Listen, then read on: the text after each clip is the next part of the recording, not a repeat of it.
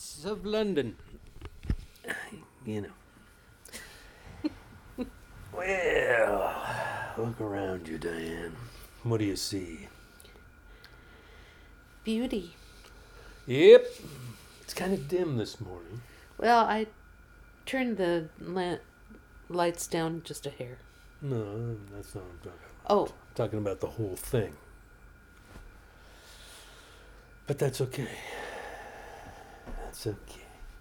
it's not the lights? It's not the lights, Diane. It's something else. It's the, it's the atmosphere. It's the, it's the, you know, it's something meteorological I see. having to do with meteors and logic. But it goes beyond that, Diane. It breaks through into another realm. Does it? It, it does. The dimness exudes otherness. Otherness is the child of beyond. Are you saying we're in a parallel universe? No. No. All I'm are saying, you saying? I'm saying it's 8:32 a.m. Saturday, November the 18th, 2023. I'm Bill. I'm Diane. It's The Bill and Diane Show.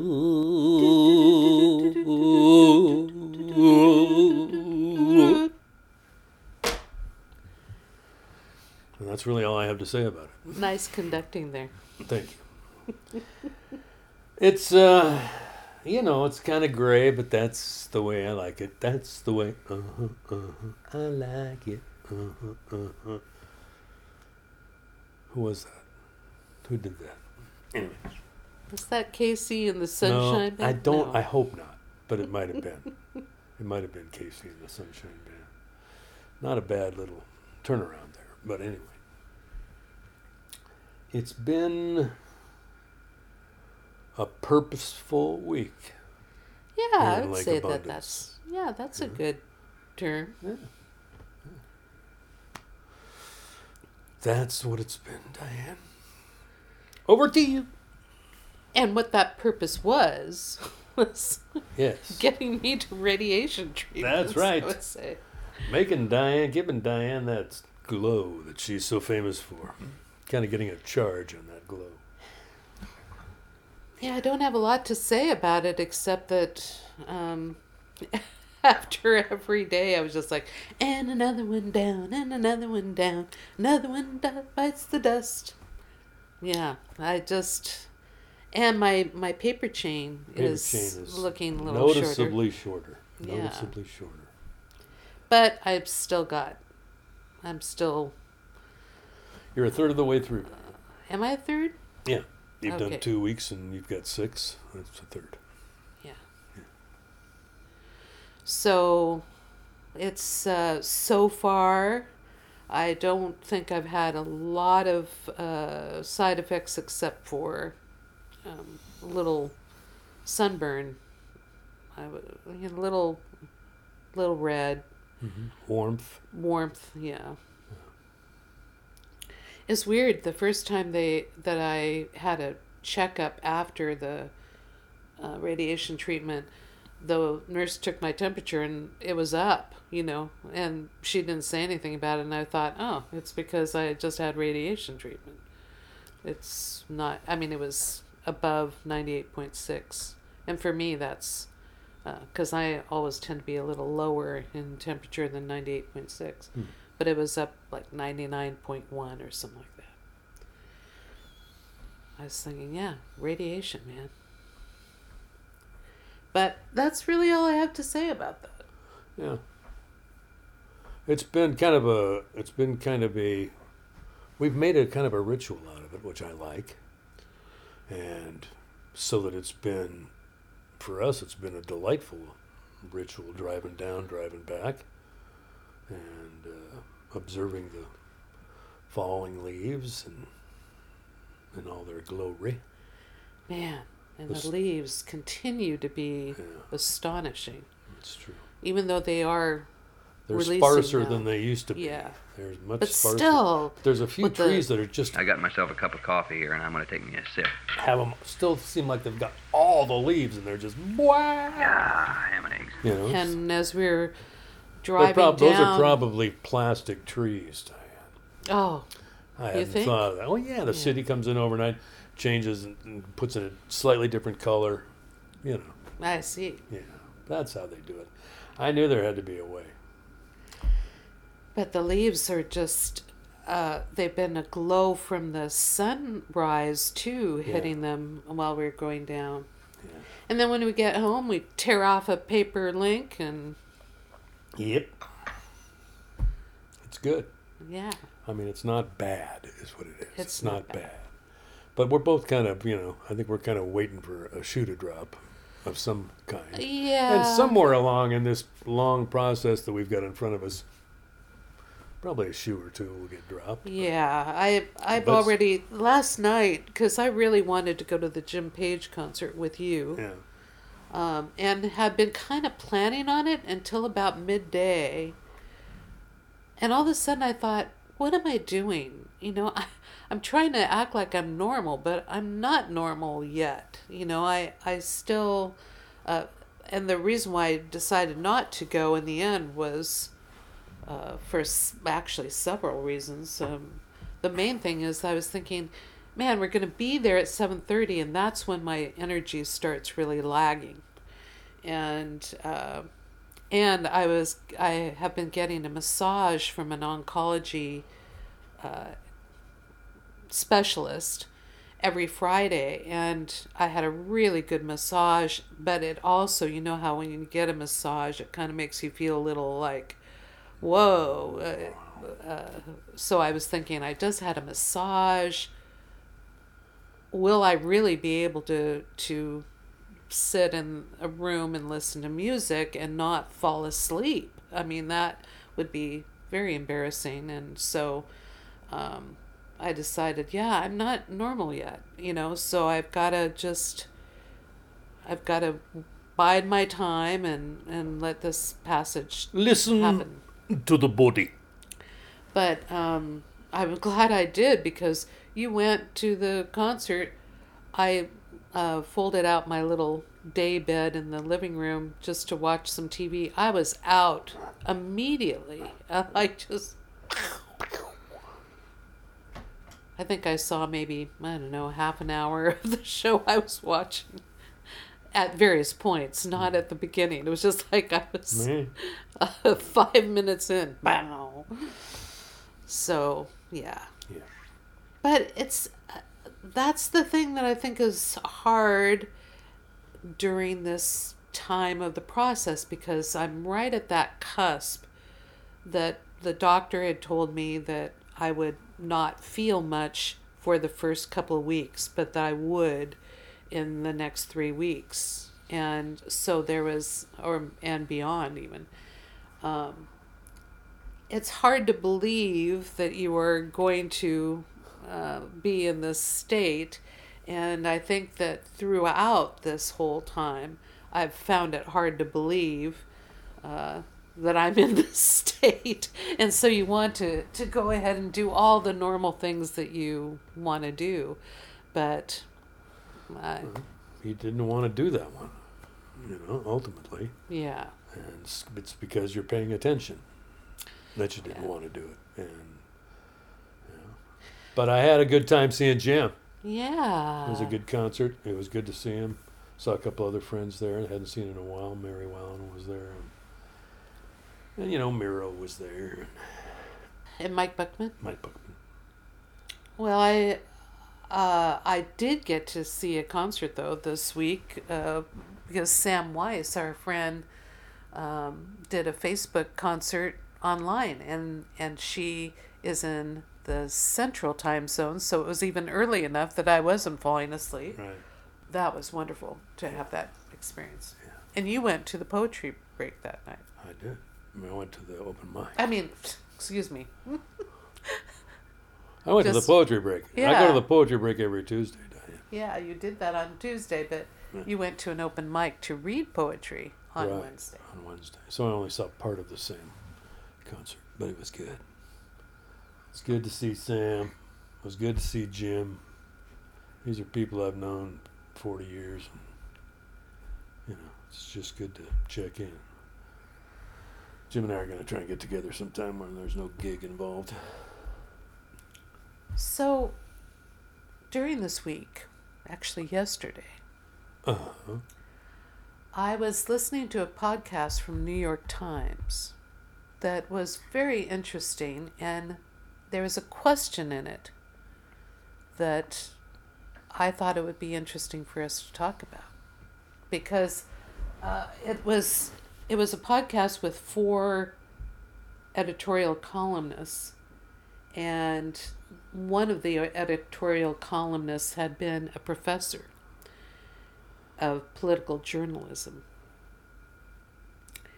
And he said uh, for this for this particular podcast, he said, "All right, so this week we're going to try something a little different. It's inspired in part by an exercise I used to do when I taught an undergrad class on political journalism. Every semester for more than 10 years, I kicked off the first evening of class by having each student share an, the answer to the same question What is your earliest political memory? And why do you think it's stuck with you? Sometimes the answers were very personal, like I went to a rally with my mom or how I voted in my school's mock election in the third grade, but often they would kind of cluster together.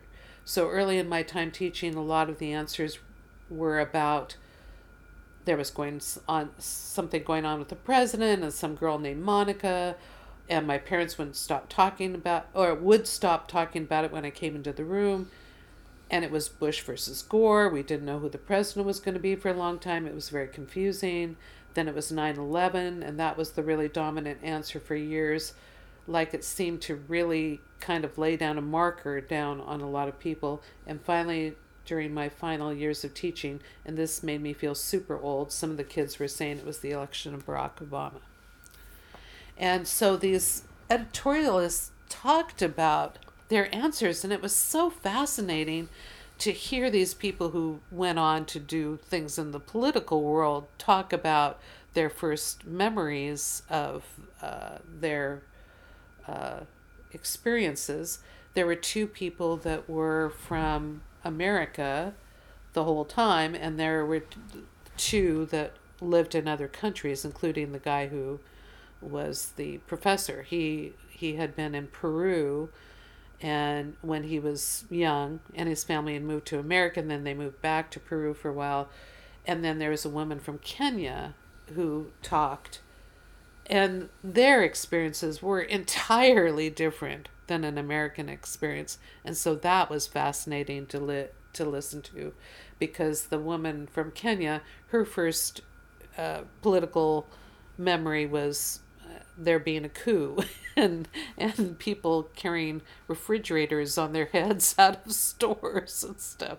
So I was just curious uh, because I had immediately a flood of things from from my very early childhood uh, that were both personal, as he said, and um, different. And I was wondering if you have any things that come up for you. What's the question again?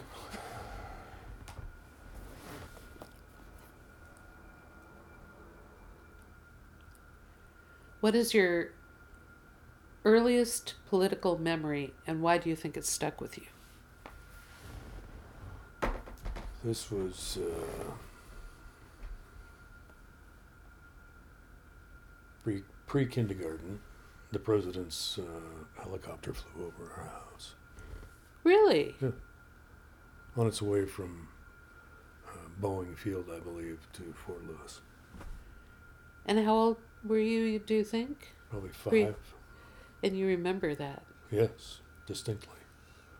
The next political memory is his assassination, which I brought the news into the house because I was in school and the school nurse, I think, or no, the lunchroom lady came into our classroom and told us what had happened and said that everybody needs to go home.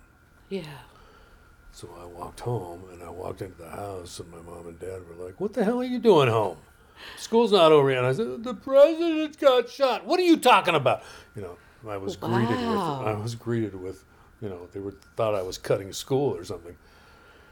And I said, Trying to be That's how they found out about Kennedy assassination. So wow. yeah. Uh, I remember that too. Uh, that one I, I mean is more is more vivid, but I still remember standing in the front yard, seeing the president's helicopter fly over. Well, that was the first thing I thought of too was uh, Kennedy's assassination, um, because uh, I remember also being sent home, uh, and that it was raining in Sacramento, and that. Uh, you know, Sacramento was often clear, and I was saying the skies are crying for the president too, you know, and then uh, got home, and I remember my mom was watching the news and with a very tense look on her face um, about what she was hearing, and and I think as kids, you almost feel when. Uh, you feel like the president is somehow associated with the adult order like right, and when you see both of your parents crying yeah in front of the television, you're like, what's gonna happen to us all Yeah. i know uh, you know, so that's why it stuck it's, it's with us right It's an extraordinary circumstance. Yeah. But another political memory that came up right away for me was that in fourth grade, my my elementary school teacher, Mr. Wu, who I absolutely adored, he encouraged me to uh, to participate in the school elections and that I should uh, participate, you know, put my name into the the ring. Now, hat. I was a really shy kid, so I still don't know why he did that. But I decided to do it. And I remember my dad helping me make this. Uh, you know, he, he had me do some sloganeering. And, like, well, he helped me with a speech. And I had visual aids with it. I had done this this cut out a bank, um, like a safety deposit bank type of thing, with a, a door that was folded so that it could fold out, and then you'd have the the treasure in the bank. And I was, you know, I was trying out for for uh, for school treasurer, and um, and I had a key, and I was saying something about you know, I am the key to your. it, was, it was my dad did the whole thing. I did not do it, but the thing I remember about that that political exercise was that the whole time I knew I was not going to be elected because it was just known that the the sixth grader whoever applied for that job would get it because they were the sixth graders. So it was sort of a a, a futile move. And but it did get me in front of that uh, the school body and um, but I just thought it's so funny when I read that or I actually listened to the podcast. I, I read from this transcript of the podcast but that was the first thing that kind of rose to my mind. And I you know was sort of this mixture uh, because he had said it could have been personal or it could have been something global. But so the first thing I thought of was that the fourth grade treasure escapade and my dad you know helping me with this real sloganeering type of stuff. Wow. and um, and the idea that you would make up little buttons you know like out of construction paper diane for diane sch for treasure or whatever Wow. so did they actually have a like a campaign in the school, and did people give speeches and stuff? yeah They did. Yeah, they gave speeches, and that was my speech. And I think that my dad was smart enough to know that you're talking to elementary school kids, so make it, you know, interesting with a little visual type of thing. Right. But I totally, you know, my dad was my campaign manager, you know. He he was a good campaign manager. But then the other thing that I was thinking of uh, was civil rights. Um, because well, you know, the Vietnam War, all of those things That were on the news. that were on the news and and just uh, the look of tension on my parents' faces. Yeah, and I listened to my dad talking to my grandfather about these things, and my dad used to get the Kiplinger letter. I remember because his father subscribed to it for him, so that he would have. I remember, I remember reading the Kiplinger letter and thinking this is very interesting. And my dad and his dad always talked about politics. And Well, so it was around, but I mean, uh, you know, the the Vietnam casualties on the evening news every night, and you know, reports about what was happening in the South with civil rights and things. Yeah, it was Well, a different kind of a. Um, news was presented differently in those Ah, it sure was. And you, s- you saw a lot more than anyone would let you see today. Another memory, though, uh, that I have very clearly from my elementary school years about the political process was uh, when Barry Goldwater was uh, running for president, and a school kid that I went to school with was saying, "Who's your who are your parents going to vote for?" And I didn't know. I mean, my parents didn't talk to me about who they would vote for, and the the kid said, "Well, I sure hope it isn't Goldwater because you know where you see Goldwater in the toilet." he thought he was really clever with that. Um, What you when were uh, how what, what what grade was this? well, let's see. No, I mean just I I don't remember. Um, Well, anyway. I mean, I was in elementary school. Okay, well, he probably was clever for his age then. That's all I wanted to say. It would have been 62, 63 in there. Was Goldwater was running against Kennedy? 1964. 64. And I do not know to this day who my parents would have voted for, but I bet that it was probably Goldwater because they were conservatives. Yeah, I think my dad voted for Goldwater too. So I was eight years old. Okay. But Well, that was pretty clever for an eight-year-old. Okay. yeah, but Yeah. Uh, yeah, I don't know whether he got it, whether he did it, or whether his father. Oh, he probably heard it, overheard it somewhere. But I, I remember my my political memory about that was how coarse the the concepts were, you know. Anyway, it was so fascinating to me to read that question because here this guy was asking it of these editorial columnists who decided to make that their career to talk about politics and um, and one of the the lady's responses really was interesting to me because um, it was Michelle Cottle of the New York Times, and she said that her first memory was of uh, the Ollie North Iran Contra hearings, and that her she just remembered her father.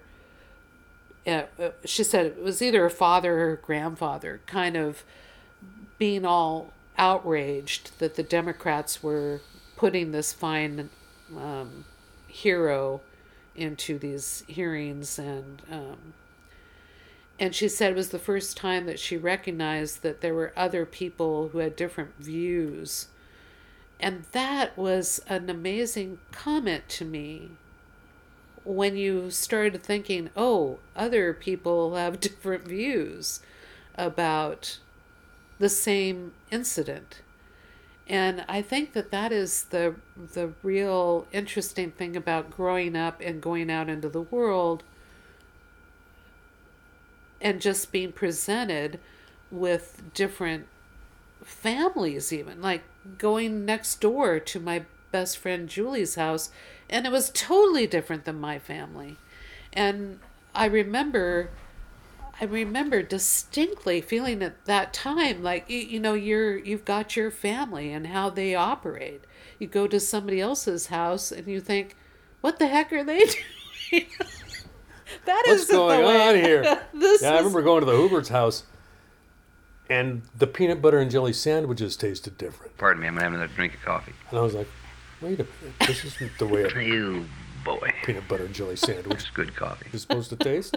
But it tasted good, but it was different.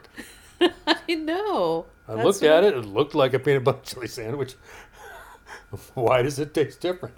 It was because I was at the Hoover's house. Well, my best And friend. it smelled different in there too. Oh, other I know. houses smelled different. I know. like- that's one of the first things I It noticed. doesn't about, smell like a house. That's the first thing I remember thinking when I walked into Julie's house because she, my best friend in, in elementary school, she lived next door. So I went next door. Her parents were from Italy. right. So they were making, you know, my her mom was making ravioli in the kitchen and um and they had pictures of Jesus on the wall and you know things that were were just like wow this is so weird and so it's interesting because you could see how people get so tribal because they have their ways of doing things. And even when in a marriage, I think that the way that you get through a marriage is by finding how to compromise and accept various things. You know, we're going to have everybody has to give in a little bit to to make things happen. So it was very i just found that to be such a fascinating program to listen to. But not just from listening to their responses although their responses were very interesting uh, all in all but just what it spurred in me the memories that it spurred in me uh, you know from the very personal Yeah. because I haven't thought about uh, uh, throwing my hat in the ring for the school treasurer for. I can't remember the last time I thought about that, um, and and how that taught me something about politics, even though I was. Um, even though I was just a kid, that it taught me, oh, you've got to do something to gain people's attention. You can't just give a, you know, vote for me kind of speech. You've got to do something clever and Yeah. have a speechwriter. Because my dad was definitely the speech. I don't think I had a thing to do with that speech. Not a thing. So, um, but the other person who really interested me, other than the Kenya, the woman who lived in Kenya and had the coup, was the uh, was the person who was the professor because he had lived in Peru, as I said. And he said that he had this real strong memory. Uh, he had three memories that he shared, but one was the one that was interesting to me is that a person who was a very intellectual author that the the professor had very much admired when he was a, a kid, um, or he might have been a young man, had decided to uh, to run for president, and the the professor was thrilled at this because here was this man of mind, and he was uh, an incredible philosopher and and uh, so he was really excited about it and the man lost. And he said that the other guy was just a demagogue you know? And he at that point in his life thought it gave him a bit of a feeling that the life of the mind and and politics didn't didn't match. And that you should have a healthy dose of skepticism about politics because he, as he was saying, it was sort of mean and small and, you know, not of the mind. And some of the political columnists were just like, what what are you saying you know but but in a way it's the truth Yeah. you know i just think for the most part that um, it often doesn't match um, as we have definitely seen recently in history but anyway we don't usually talk about political things but i thought this was an interesting political question It is interesting. uh, especially to see how much it influenced you when you were a kid. And the other thing that I had thought too was uh, about the hippies, the you know the hippie movement.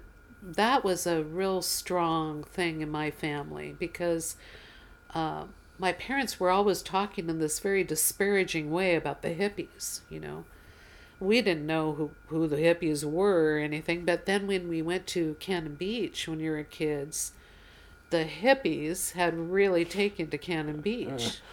And so they were wandering around all over the place at, at Cannon Beach, including uh, this one couple who started a glassblowing shop.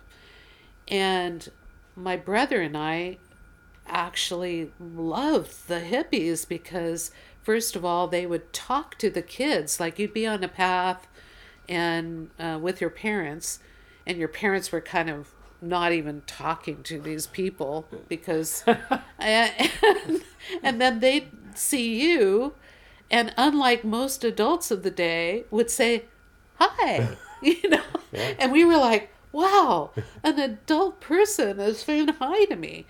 But then when we went to uh, when we'd walk into town my brother and i would walk by ourselves into town and we'd pass by the glass blowing shop and it was so fascinating.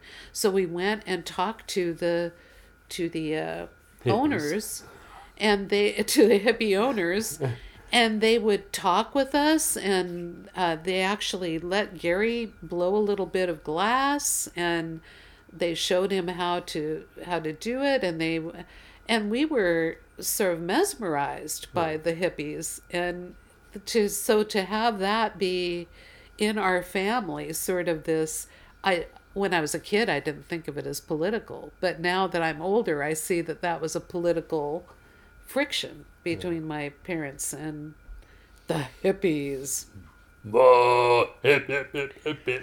and I would I would say that I probably um, became sort of a a, a semi hippie myself. So Some of that, stuff sunk in. Yeah, some of that stuff sunk in. I agree. Anyway, That was an interesting time. I think my parents were beatniks. You know, so it wasn't as rough at our house. Plus, going out to Fox Island, you know, you were kind of, I don't know, we got a little tribal out there. So there were elements of. but that's that's why I like this question because it suddenly made me realize all of the things that aren't you weren't really thinking of as political in your life that really did have a political slant. Know, like the thing about the hippies or or your parents being beatniks or whatever. yeah. Anyway, It's a fascinating thing, man. It's great. so I wish I could talk to the other listeners about their experiences and if they want to share. Oh, I would love to hear about it actually. you go. Because I just find this, I found that conversation to be so interesting.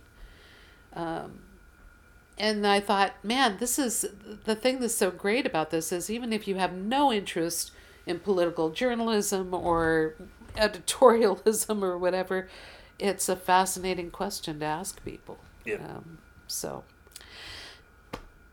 on to the music. Sure.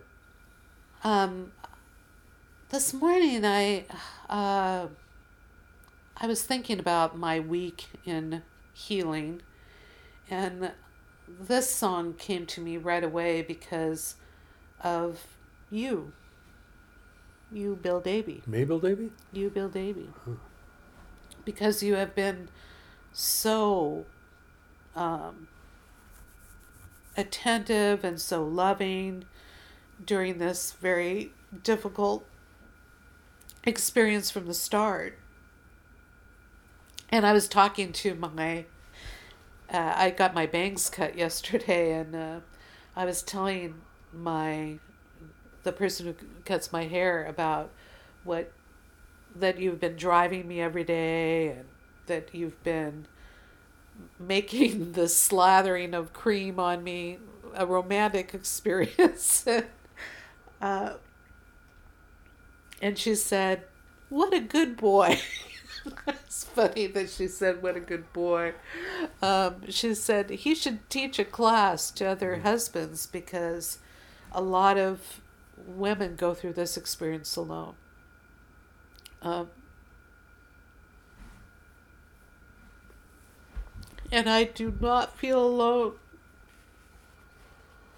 Well, you don't live alone, so it would be kind of funny if Oh, but I just felt so so grateful for it, and I was thinking about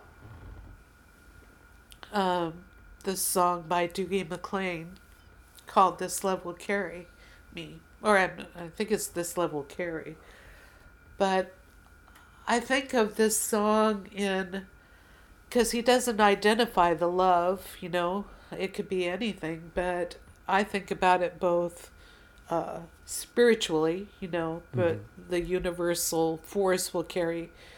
But I also, in this case, think of it very physically about you and my appreciation for all you've done since August or before. But anyway, that's all I have to say about it.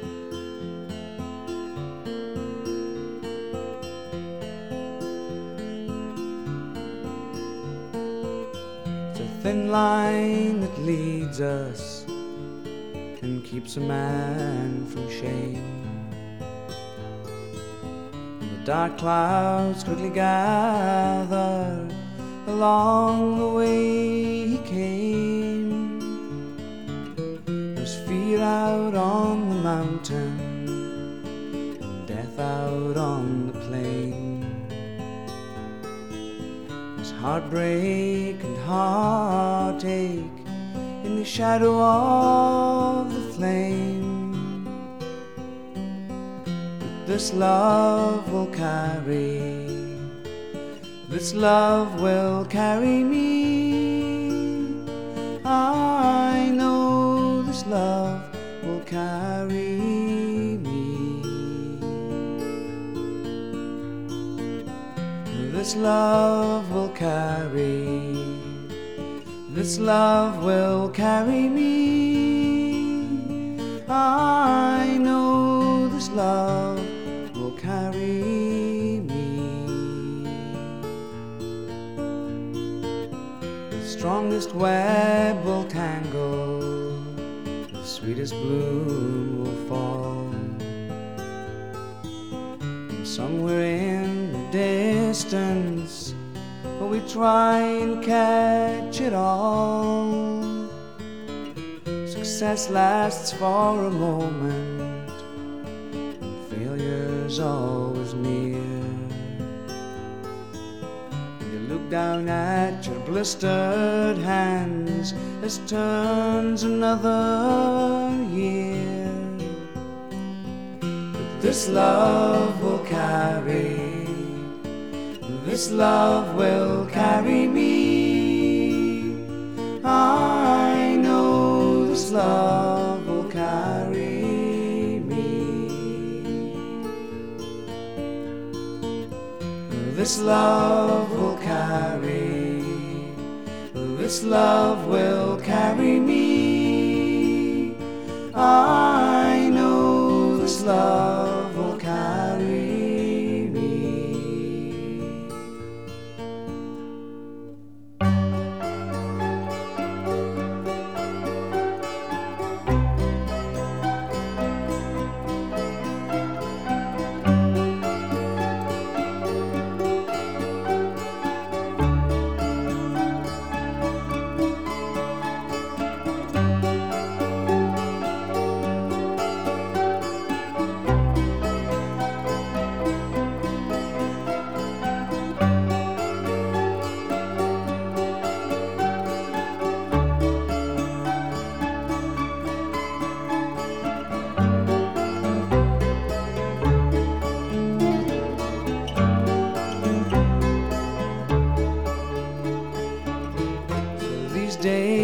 are golden, they must not waste away.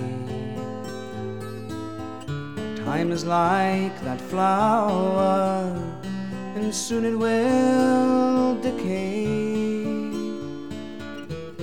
Though by storms we're weakened, uncertainty is sure.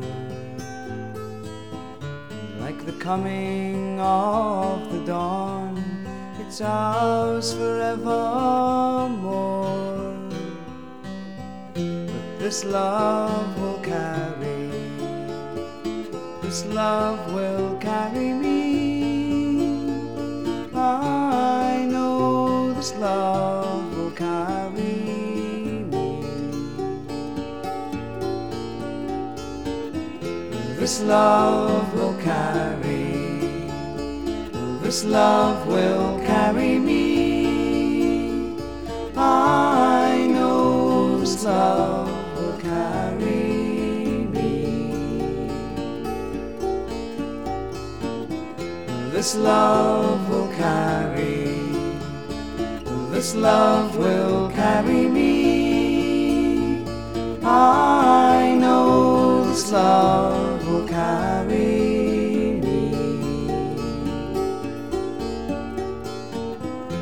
This love will carry, this love will carry me. I know this love